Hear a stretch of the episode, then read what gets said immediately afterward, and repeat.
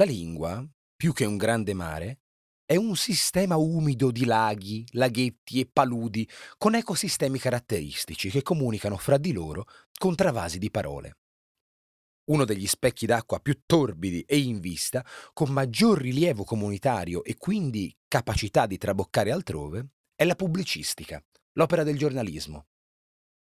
In questo specifico ecosistema, un autentico profluvio di discorsi pieni di gorghi dal suono di canea, regna una ricerca famelica, insaziabile, allupata di parole che si distinguono e che perciò distinguono anche chi le usa.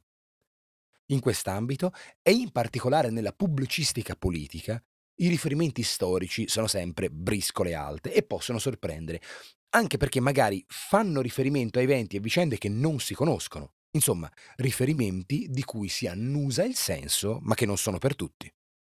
Ad esempio, abbiamo un termine che riguarda uno schieramento francese di fine Settecento che da noi ha trovato l'apice del suo successo intorno al 2000.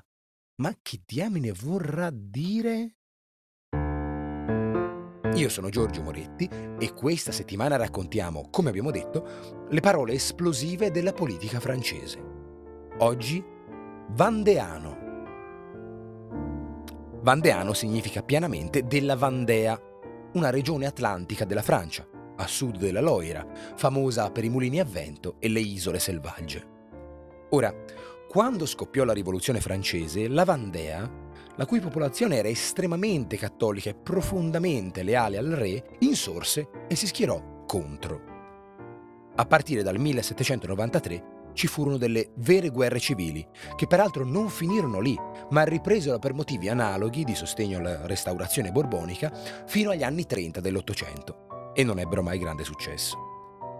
È per questo che se parliamo delle posizioni vandeane che il cugino propugna a tavola, delle idee vandeane che, a sentire noi a 16 anni, i nostri genitori hanno, o dell'editoriale uscito sul quotidiano vandeano, o delle dichiarazioni vandeane che sorprendentemente vengono dall'opposizione, ciò che vogliamo rappresentare con questa suggestione storica di legittimismo reazionario è proprio l'adesione a posizioni reazionarie, controrivoluzionarie, radicalmente lealiste.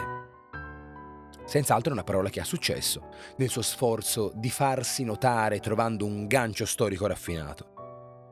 Il calore profondo e l'asprezza del suo significato magari non hanno più lo smalto di un tempo, troppo lontane le ragioni che restano un simulacro, però non ha nemmeno la patina del mero esercizio intellettuale, intendente e affilata com'è. Peraltro, la diffusione recente ne garantisce la spendibilità, almeno in quegli ambiti che possano premiare sforzi di questo tipo. Resta da notare come l'esperienza politica francese continui ad essere un bacino interessante a cui attingere parole di scontro, rivoluzione, reazione, un bello stagno da studiare, anche per andare a pesca di sinonimi, forse un po' limosi, ma belli guizzanti. A domani!